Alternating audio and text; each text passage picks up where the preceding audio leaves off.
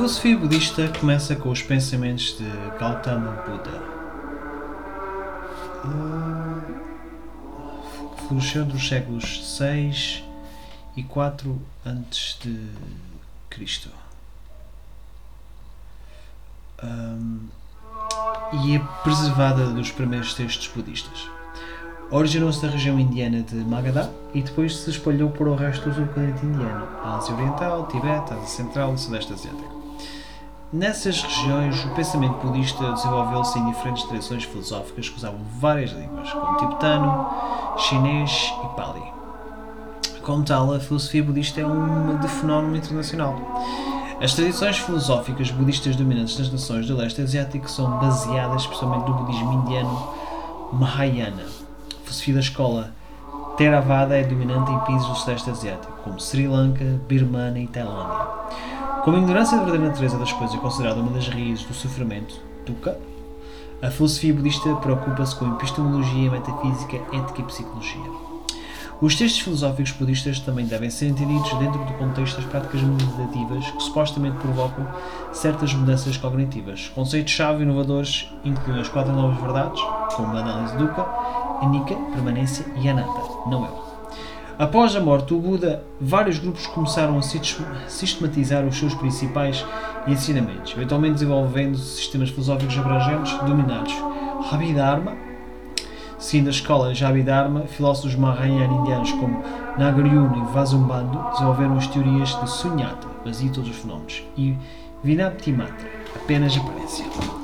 Uma forma de fenomenologia ou idealismo transcendental, a escola de Jnana de Pramana, meios conhecimentos, promoveu uma forma de sofisticada de epistemologia budista. Havia inúmeras escolas de tradições da filosofia budista na Índia antiga medieval. De acordo com o professor de filosofia budista de Oxford, John Westerhoff, as principais escolas indianas de 300 a.C. a 1000 d.C. foram a tradição Mazaginka, agora extinta, a escola Shativara, como Sarvastivada, Vibhayada e Pulgalava, e o Mahayana. Muitas dessas tradições também foram estudadas em outras regiões, como a Central e China, tendo sido trazidas para lá por missionários budistas. Após o desaparecimento do budismo da Índia, Algumas dessas tradições filosóficas continuaram a se desenvolver nas tradições budista tibetana, budista leste asiático e budista Theravada. Já o pensamento filosófico leste asiático começou na China antiga e a filosofia chinesa começou durante a dinastia Zhao Ocidental e os quintos períodos após a sua queda, quando as 100 escolas de pensamento floresceram, século VI, 221 a.C. Este período foi caracterizado por desenvolvimentos intelectuais e culturais significativos e viu o surgimento das principais escolas filosóficas da China, como o Confucionismo, também conhecido como Ruísmo, o Legalismo e o Taoísmo, bem como inúmeras outras escolas menos influentes como o Oísmo e Naturalismo. Essas tradições filosóficas desenvolveram teorias metafísicas, políticas e éticas como Tao, Yin Yang, Ren e Li. Essas escolas de pensamento desenvolveram-se ainda mais durante as eras Han, 116 a.C. a 220 d.C., e Tang, 318 a 907 d.C formando novos movimentos filosóficos como Chuan-Chuan, também chamado neoteísmo, e neoconfucionismo. O neoconfucionismo era uma filosofia sincrética que incorporava as ideias de diferentes tradições filosóficas chinesas, no budismo e o taoísmo. O neoconfucionismo passou a dominar o sistema educacional durante a dinastia Song, 960 a 1297, e as suas ideias serviram de base filosófica dos exames imperiais para a classe oficial académica. Alguns dos pensadores neoconfucionistas mais importantes são os estudiosos Tang Hanhui e Li Hao, bem como os pensadores Zhong Zhongdunyi, 1017 a 1103, e Zhu Xi, 1130 a 1200. Zhu Xi compilou o Cânon do Confúcio, consiste dos quatro livros: O Grande Aprendizado, A Doutrina da Média, os Anacletos, os Analectos de Confúcio e o Mencio. O estudioso Ming Wang Yangming, 1962-1529, é um filósofo posterior, mas importante a citação também. O budismo começou a chegar à China durante a dinastia Han, através de uma transmissão gradual da Rota da Seda, e através de influências nativas, pôde também desenvolver formas chinesas de pensamento distintos, como Shan, Zen, que se espalharam por toda a esfera cultural do leste asiático. A cultura chinesa foi altamente influente das tradições de outros estados do leste asiático e a sua filosofia influenciou diretamente a filosofia coreana, a filosofia vietnamita e a filosofia japonesa.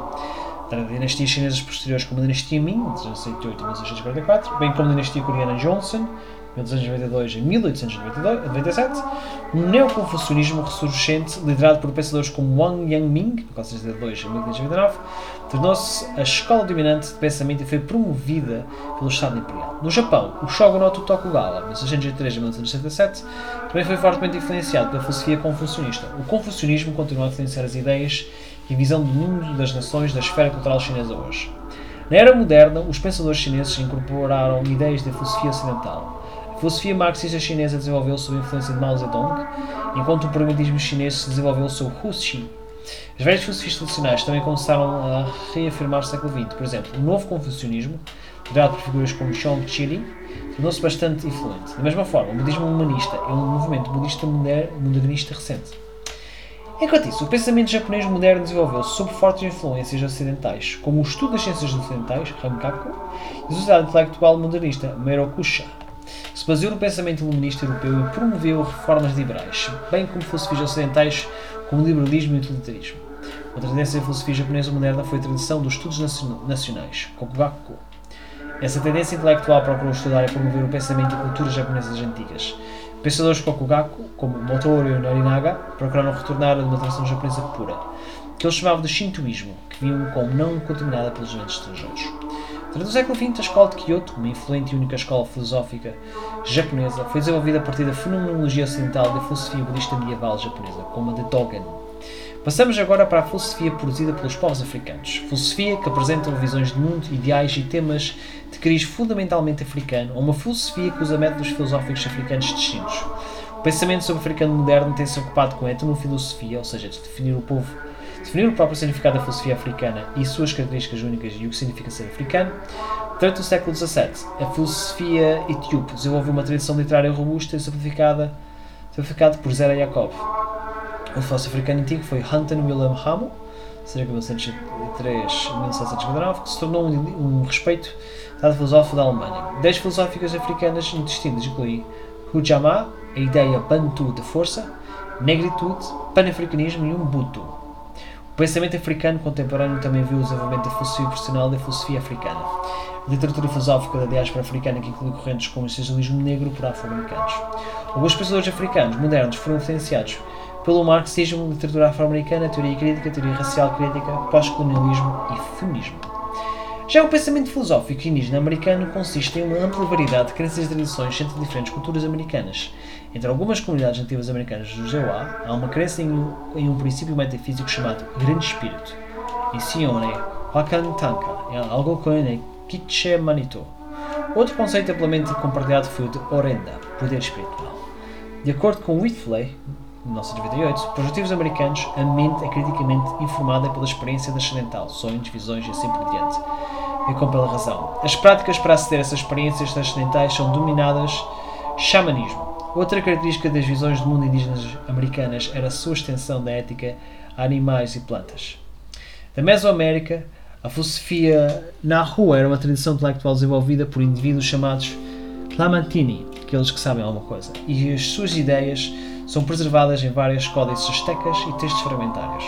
Alguns desses filósofos são conhecidos pelo nome, como Nezualcayotli, Akio-tsin, Chayak Maka, Koyokchuki e Kao Teotsukotsi. Esses autores também eram poetas e alguns dos seus trabalhos choveram no Moatl original. Os filósofos astecas desenvolveram teorias de metafísica, epistemologia, valores e estética. A estética uh, asteca está focada na busca de Tlamatislitsi, conhecimento, sabedoria, que se baseava na moderação e equilíbrio em todas as ações, como no provérbio na rua, o bem do meio é necessário. A visão do mundo na rua postulou o conceito de uma energia ou força universal suprema chamada Omtiotla, Dual Cosmic Energy. Buscava uma maneira de viver em equilíbrio com um mundo escorregadio em constante mudança.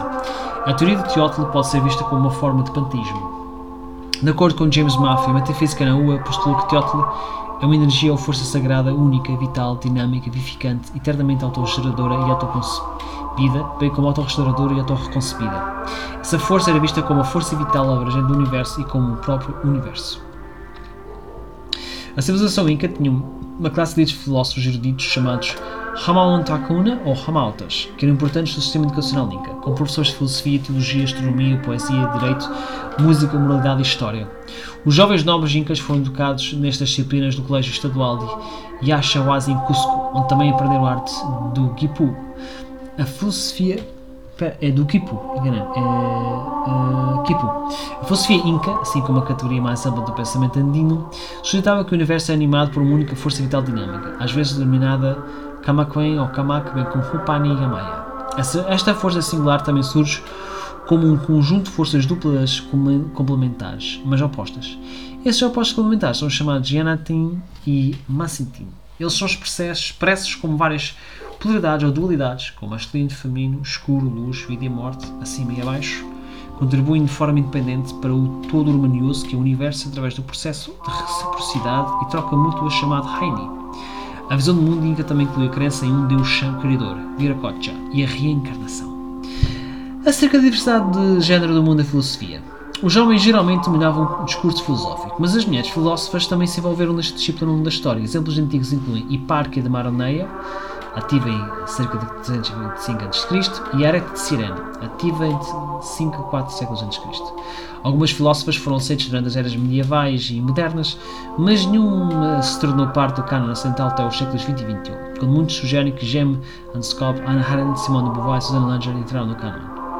No início de 1800, algumas faculdades e universidades do Reino Unido e do ZUA começaram a admitir mulheres, produzindo mais académicas de sexo feminino. No entanto, o relatório do Departamento de Educação ZUA da década de 90 indicam que procura poucas mulheres terminaram filosofia que a filosofia um dos campos menos profissionais de género nas humanidades, com mulheres representando algo entre 17 e 30% do corpo docente de filosofia, de acordo com alguns estudos. Bem, entretanto, quanto ao progresso e evolução da filosofia, pode-se dizer que muitos debates filosóficos começaram nos tempos antigos e ainda são batidos hoje. O filósofo britânico Colin McKean afirma que nenhum progresso filosófico ocorreu durante esse intervalo. O filósofo australiano David Chalmers, por outro lado, viu o progresso da filosofia semelhante ao da ciência. Enquanto isso, Talbot Brewer, professor de filosofia na Universidade de Virgínia, argumenta que o progresso é o padrão errado para julgar a atividade filosófica. As tais questões filosóficas podem ser agrupadas em vários ramos. Esses agrupamentos permitem que os filósofos se concentrem em um conjunto de tópicos semelhantes e interajam com outros pensadores interessados nas mesmas questões. Essas divisões não são exaustivas nem mutuamente exclusivas. O filósofo pode se especializar em epistemologia kantiana, ou estética platónica, ou filosofia política moderna. Além disso, essas indagações filosóficas às vezes se sobrepõem umas às outras e outras indagações como ciência, religião ou matemática. Comecemos pela estética que é a reflexão crítica sobre arte, cultura e natureza. Esta aborda a natureza da arte, beleza e gosto, prazer, valores emocionais, percepção e criação e apreciação da beleza. Mais precisamente definida como estudo de valores sensoriais ou sensório-emocionais, às vezes chamados de julgamento do sentimento de gosto. As suas principais divisões são teoria da arte, teoria literária, teoria do cinema e teoria musical. Um exemplo da teoria uh, da arte é discernir o conjunto de princípios subjacentes ao trabalho de um determinado artista ou movimento artístico, como a estética cubista. Agora, a ética também é conhecida como filosofia moral, estudo que constitui a boa e má conduta de valores certos e errados, bem e mal. As investigações primárias incluem explorar como viver uma boa vida e identificar padrões de moralidade. Também inclui investir se existe uma melhor maneira de viver ou um padrão moral universal. E, em caso afirmativo, como aprendemos sobre isso, os principais ramos da ética são a ética normativa, a metaética e a ética aplicada. As três principais visões em ética sobre o que constituem ações morais são consequencialismo, que julga as ações com base nas suas consequências, uma dessas visões é o utilitarismo, que julga as ações com base na felicidade líquida, ou de prazer, e é na falta de sofrimento, ou dor, que elas produzem. Deontologia, que julga as ações com base em se elas estão de acordo com o dever moral de alguém, da forma padrão definida por Immanuel Kant. A deontologia está preocupada com se uma escolha respeita a agência moral de outras pessoas e premente as suas consequências. Ética de virtude, que julga as ações com base no caráter moral do agente que executa e se elas estão de acordo com o que o agente igualmente virtuoso faria. Por fim, apesar que eu acho que não é o último destes ramos, tenho que ir ver aqui num instante, mas é um dos mais importantes, que é a epistemologia, que é o ramo da filosofia que estuda o conhecimento. Os epistemólogos uh, examinam fontes putativas de conhecimento, incluindo experiência perceptiva, razão, memória e testemunho. Também investigam questões sobre a natureza, da verdade, sobre a natureza da verdade, requerência, justificação e racionalidade. Ora, estou aqui Ah, pois, ainda terei as metafísicas, lógica, mente e linguagem, filosofia da ciência, filosofia política, filosofia da religião, metafisiologia e outras subdivisões. Mas pronto, vamos passar ao resto. Uh, o cientificismo filosófico levanta dúvidas sobre algumas ou todas as alegações de conhecimento tem sido um tópico de interesse ao longo da história da filosofia. Surgiu cedo da filosofia pré-socrática e formalizou-se com Pirro, fundador da primeira escola ocidental de cientificismo filosófico.